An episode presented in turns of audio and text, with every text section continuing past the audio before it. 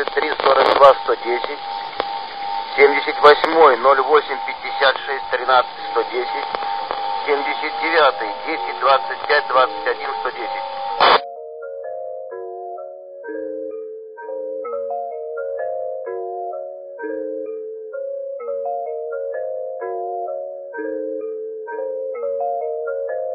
Questo è Cemento e oggi parliamo di cosmonauti.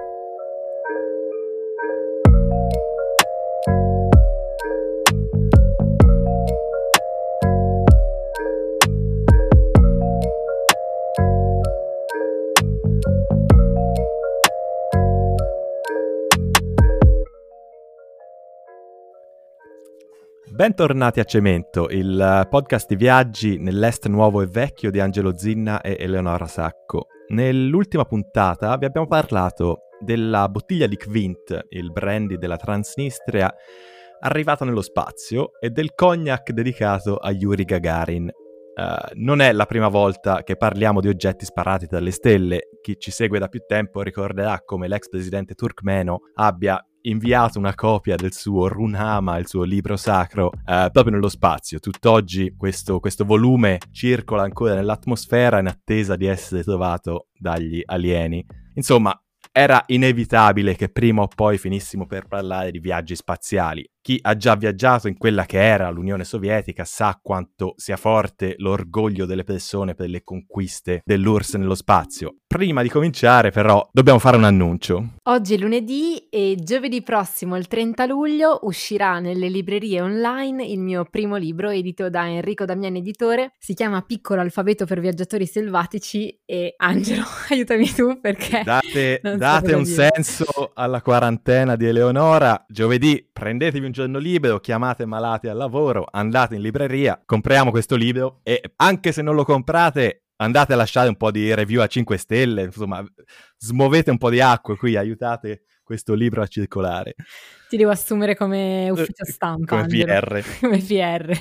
Veniamo a noi però. Per questo viaggio nel cosmo che faremo oggi, partiamo però da terra e andiamo nel luogo dove tutto questo è decollato.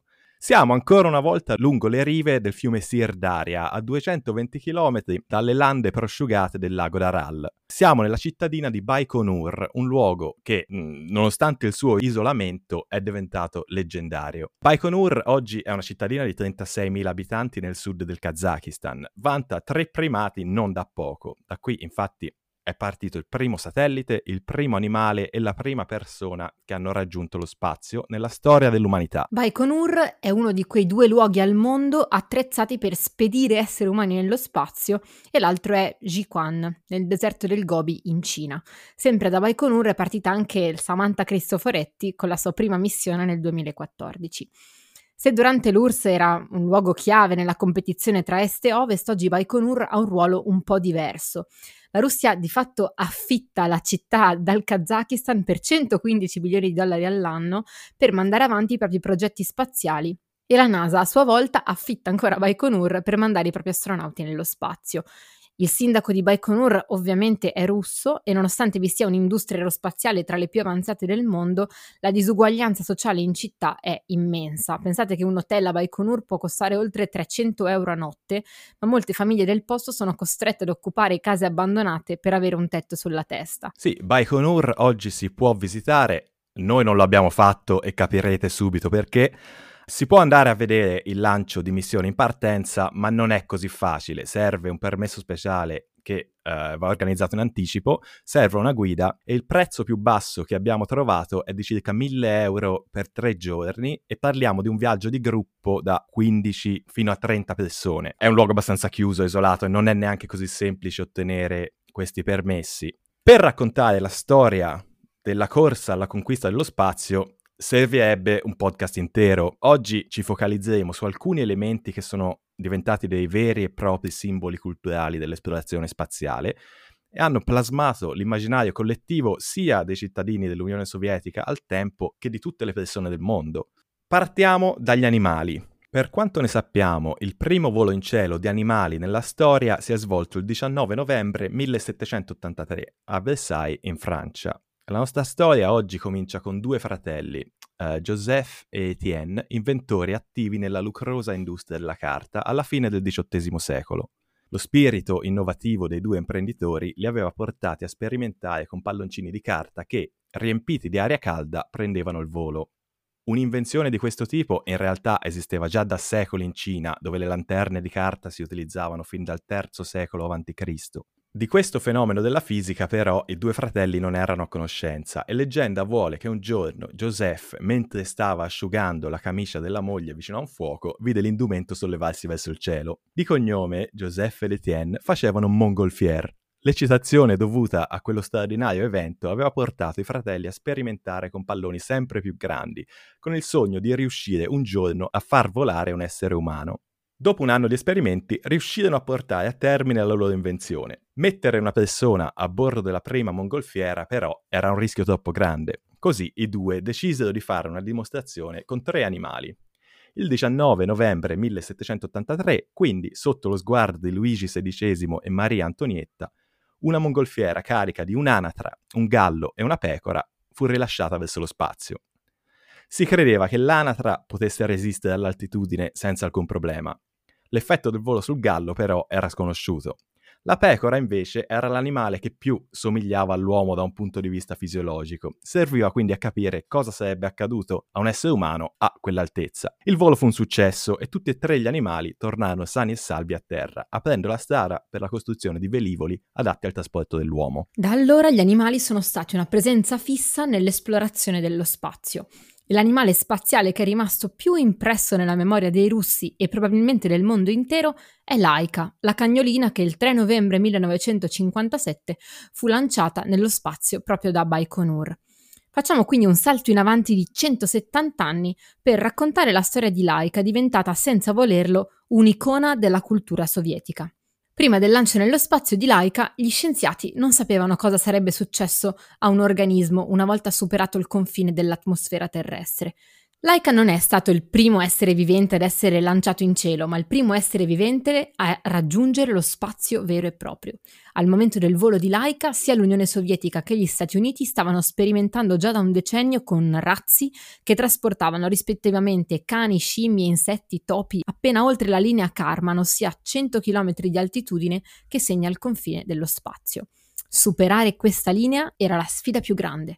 Oltre a questo confine l'atmosfera diventava troppo sottile per un velivolo tradizionale e una tecnologia completamente nuova era necessaria per permettere a una persona di sopravvivere. La sfida per stabilire la propria superiorità tecnologica tra URSS e Stati Uniti è stato l'incentivo che ha permesso agli scienziati di sviluppare tecnologie mai viste prima Помчат нас вперед от звезды до звезды На пыльных тропинках далеких планет Останутся наши следы Il personaggio chiave dei successi sovietici nell'esplorazione spaziale e nella trasformazione di Laika nel cane più famoso del mondo è il colonnello Karalyov, rimasto a lungo sconosciuto sia in Unione Sovietica che nel resto del mondo. Alla fine degli anni 40, quando dagli Stati Uniti comincia ad arrivare voce dell'intenzione di spedire un satellite nello spazio, Karalyov convince l'Accademia delle Scienze sovietica che sarà lui a inviare il primo uomo nello spazio. Incredibile non è solo il fatto che ci riuscirà, ma anche che questo sarà l'inizio della scalata al successo di un uomo reduce del Gulag. E non un Gulag qualsiasi, ma quello di Kolyma, dove si stima siano morte oltre 2 milioni di persone. Negli anni 30 Karalyov era un giovane ingegnere aeronautico che agli inizi della sua carriera aveva sviluppato interessi opposti a quelli dei suoi colleghi. Il suo studio degli aerei sembrava essere in contrasto con quello dei razzi di cui si occupava il suo rivale Valentin Glushko.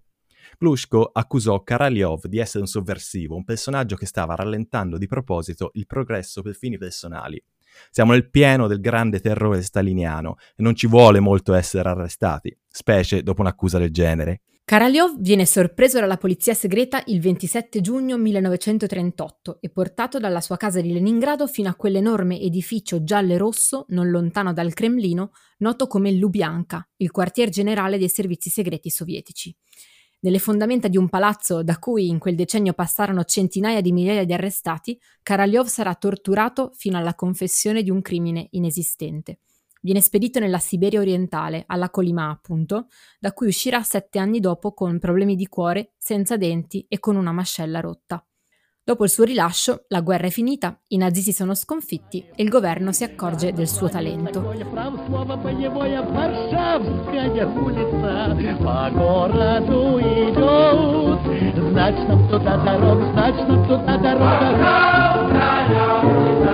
На запад нас ведет. С боем взяли мы Варшаву, гордые спрошли. Karaljov viene nominato colonnello dell'Armata Rossa e comincia a lavorare in segreto alla progettazione del primo satellite, lo Sputnik. Dall'essere prigioniero nel Gulag, però, Karaljov diviene un prigioniero del proprio lavoro.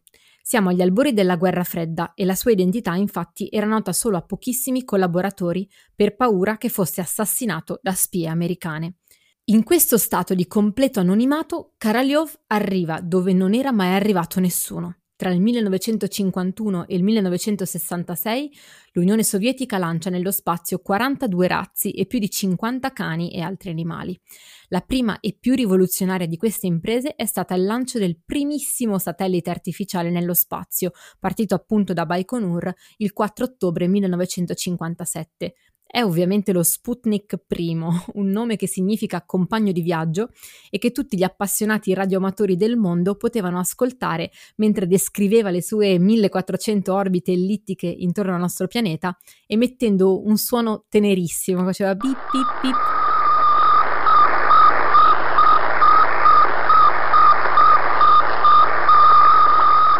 Era una sfera di metallo di 83,6 kg, di un'eleganza strabiliante, progettata e disegnata da Kareliov in persona, tanto che divenne anche un'icona del design praticamente. Giampiero Piretto lo descrive dicendo per una volta tecnologia, scienza e design in Unione Sovietica andarono di pari passo. Al momento del lancio dello Sputnik, eh, Khrushchev stava tornando dalle vacanze sul Mar Nero, la regione più ambita delle vacanze dall'elite sovietica. Per l'occasione si era però fermato a Kiev per ricevere notizia del lancio. Ora, a quanto racconta eh, Kurt Caswell nel libro Laika's Window, da cui è presa questa storia, Khrushchev non si è reso conto del tutto dell'importanza di quell'evento. Bisogna capire che le conquiste tecnologiche in quel periodo si susseguivano una dopo l'altra. Quando però tutti i media del mondo puntarono la propria attenzione sul primo Sputnik, il presidente capì che si trattava di una conquista senza precedenti. Da quel momento in poi i sovietici potevano vantarsi di un titolo che brillava come le stelle del cielo. Pierviev Kosmose, i primi nello spazio. La Pravda dichiarò che lo Sputnik avrebbe spianato la strada ai viaggi interplanetari. Ed era vero. Infatti non era finita qui. A seguito di questo successo, Karalyov mandò i suoi ingegneri in vacanza per prendersi qualche settimana di meritato riposo.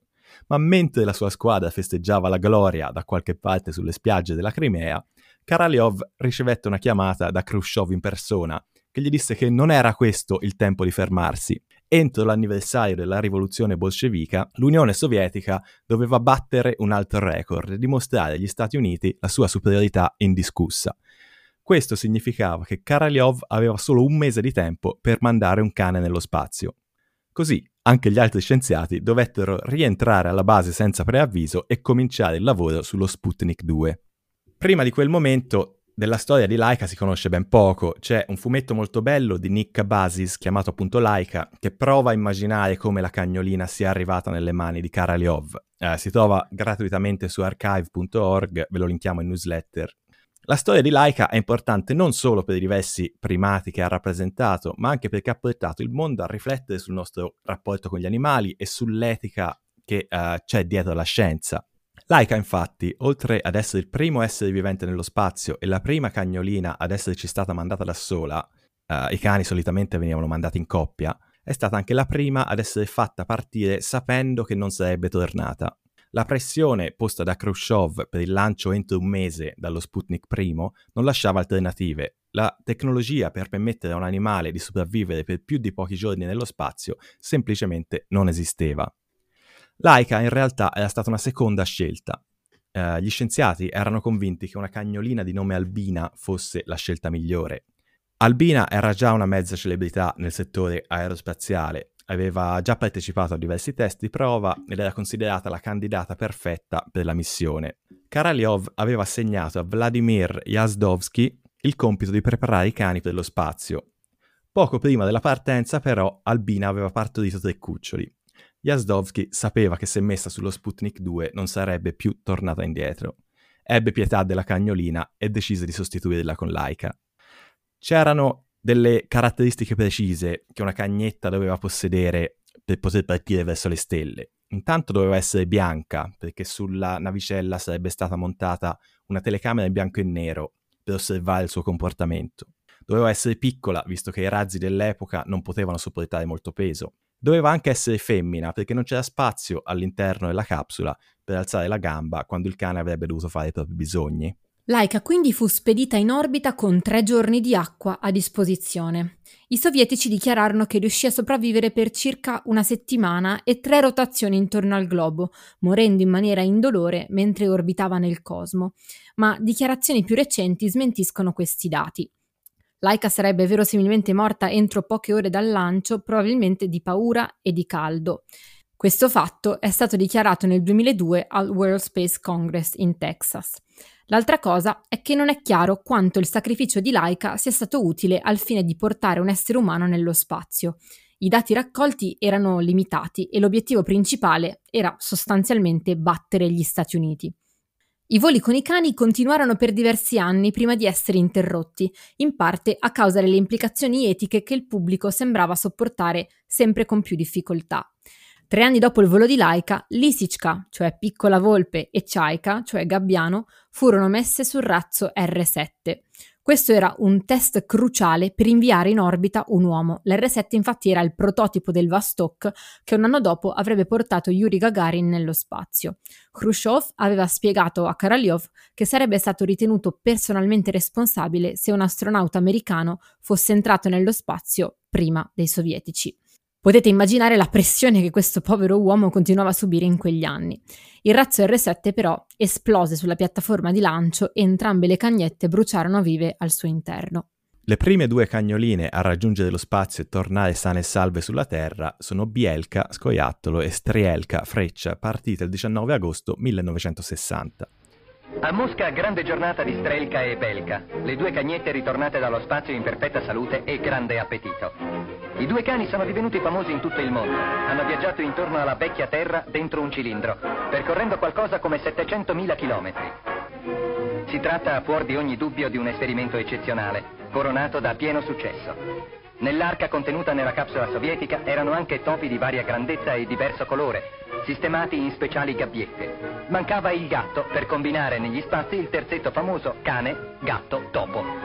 Presto comunque e senza scherzi, sarà la volta dell'uomo. Le due icone sono oggi imbalsamate ed esposte al Museo della Cosmonautica di Mosca. Nel novembre successivo al lancio, Strielka dette alla luce sei cuccioli e Khrushchev decise di darne uno, Pushinka, in regalo alla famiglia del presidente degli Stati Uniti, Kennedy.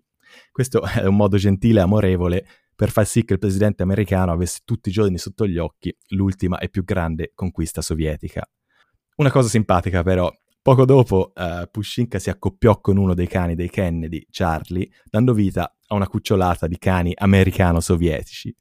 La storia delle cagnette spaziali si trova anche nel libro Soviet Space Dogs di Olesia Turchina, ricercatrice al Museo di Stato di San Pietroburgo.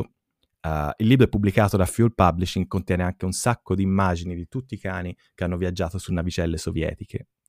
Nonostante la sua tragica fine, il successo di Laika è durato per decenni. Il Time l'ha inserita tra gli animali più influenti di sempre e molti paesi hanno stampato francobolli in suo onore. Oltre all'Unione Sovietica, infatti, Laika è apparsa sui francobolli di Albania, Benin, Corea del Nord, Germania Orientale, Guyana, Ungheria, Mongolia, Nicaragua, Polonia, Romania.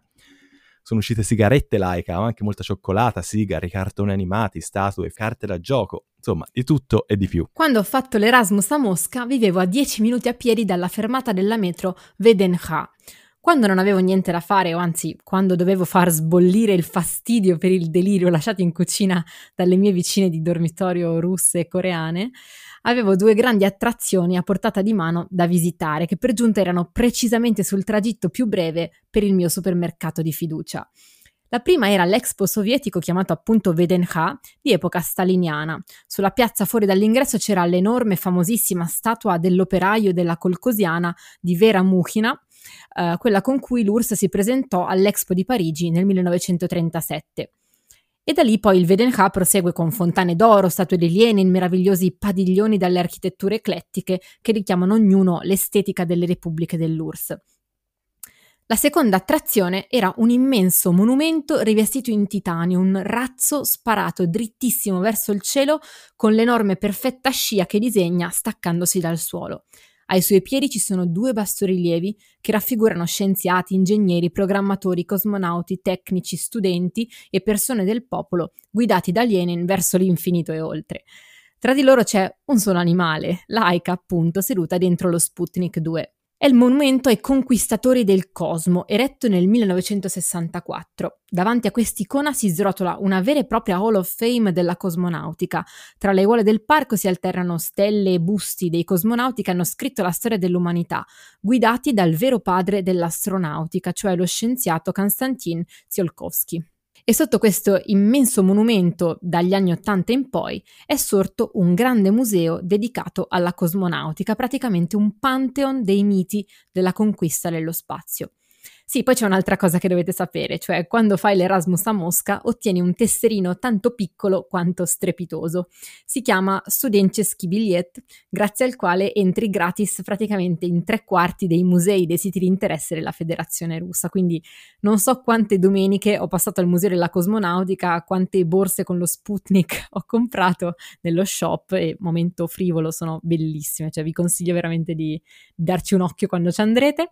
E quante volte ho detto la prossima volta provo il caffè Cosmos che serve, come dicono, il cibo dei cosmonauti. Poi in realtà non ci sono mai andata perché già vivevo di cavolo cappucce e patate, ci mancava solo il cibo liofilizzato dei cosmonauti per, diciamo, ammazzarmi, quindi ho sempre glissato. Tra i pezzi forti del museo, le riproduzioni in scala originale dei vari Sputnik, cioè l'elettrocardiogramma di Yuri Gagarin, registrato ogni quattro ore prima che venisse lanciato nel cosmo, ci sono le tute originali dei primi sei cosmonauti e eh, bielka e sterca imbalsamate, oltre a moltissimi altri pezzi originali per gli appassionati. Insomma, è una via di mezzo tra il museo del mito e della propaganda della cosmonautica e un museo per i mega invasati del settore. In ogni caso, secondo me non può non piacere. Garantisco, avendolo visitato molte volte, che si esce sempre carichissimi di entusiasmo patriottico grazie alle decine di magnifici poster, video, cimeli, riproduzioni di razze delle stazioni spaziali internazionali attuali. Dopo la stanza in cui sono esposti tutti gli animali mandati nello spazio, infatti prima vi abbiamo parlato di cani, però in realtà c'erano scimmie, serpenti, criceti, insetti, non solo, c'è una vetrina che sembra un album di figurine e che rappresenta tutti i cosmonauti, prima sovietici e poi russi, in fila sorridenti nella loro tuta spaziale bianca o bianca-arancione, su cui svetta la sigla SSSR, cioè CCCP per intenderci. Alcuni sono detentori di gloriosi primati, per esempio il primo uomo a camminare nello spazio, la prima squadra, il primo uomo di origine africana, il primo asiatico, ovviamente anche la prima donna e anche l'ultimo cosmonauta che è partito da sovietico ed è tornato da russo. Infatti, nel momento del collasso dell'Unione Sovietica nel dicembre 1991, il cosmonauta Sergei Krikaliov era nello spazio. Non potendo tornare vista la situazione instabile a terra, fu costretto a rimanere nella sua navicella fino a data da definirsi. Krikaliov riuscì a tornare a terra solo il 25 marzo 1992, dopo dieci mesi in orbita, solo che al suo rientro l'Unione Sovietica non esisteva più. Erano appena nate 15 nuove nazioni, la Russia aveva un nuovo presidente e persino la sua città natale, Leningrado, non si chiamava più così. Della prima donna nello spazio invece si è parlato molto anche di recente. Chi ha visitato la bellissima stazione dei cosmonauti nella metropolitana di Tashkent, dedicata appunto agli esploratori dello spazio, forse ha notato il suo ritratto sulla parete tra il passaggio di un treno e l'altro. Valentina Tereshkova è apparsa di recente sui giornali perché è stata proprio lei a proporre la legge, molto discussa anche a Occidente, grazie a cui i mandati presidenziali di Putin verrebbero resettati e lui sarebbe in grado di ricandidarsi per altre due volte, guidando il paese fino al 2036, sempre ovviamente che ci arrivi vivo. Valentina Tereshkova aveva solo 26 anni quando fu mandata nello spazio il 16 giugno 1963.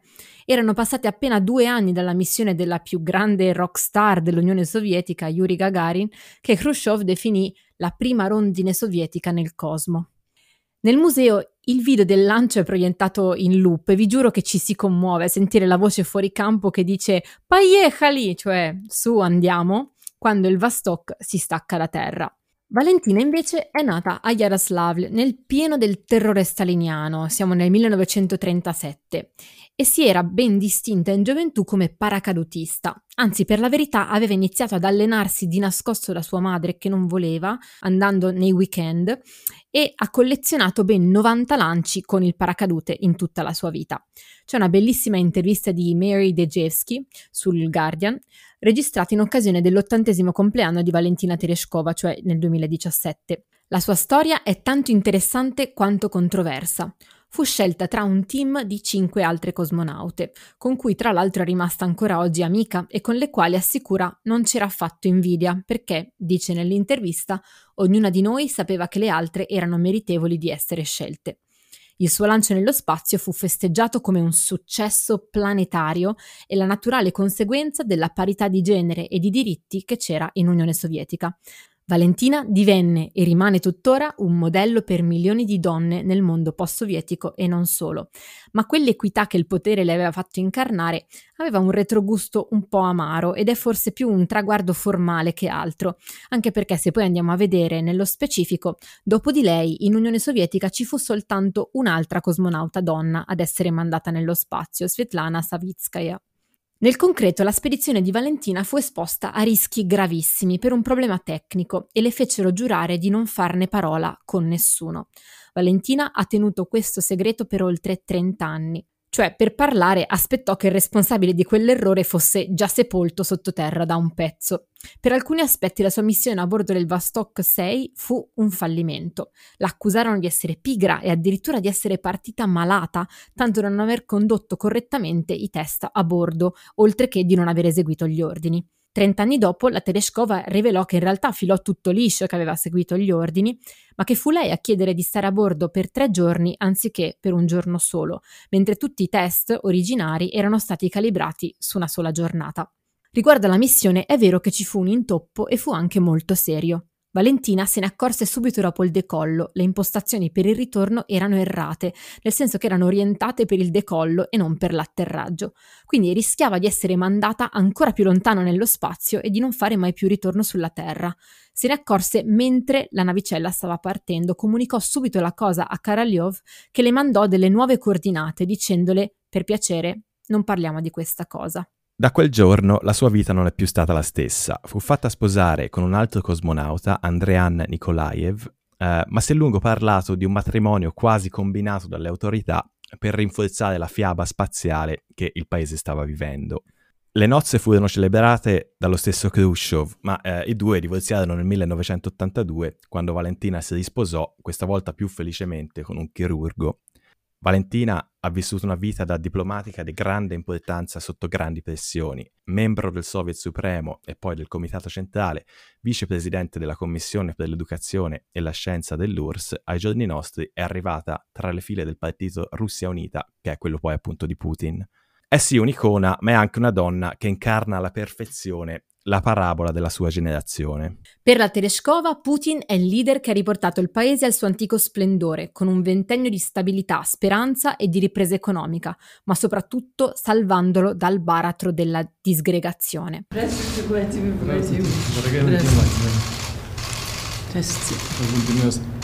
Искренне, сердечно поздравить с вашим юбилеем. Спасибо большое, я тронута. Спасибо огромное. Вам спасибо большое за ваше служение Отечеству, начиная вот с вашего легендарного... Nell'intervista per il Guardian di Vladimir Vladimirovich dice «È una splendida persona». Fu la Tereshkova a suggerire alla Duma nel 2016 di regalare 450 rose al presidente per i suoi 64 anni, una per ogni seduta della Camera Bassa.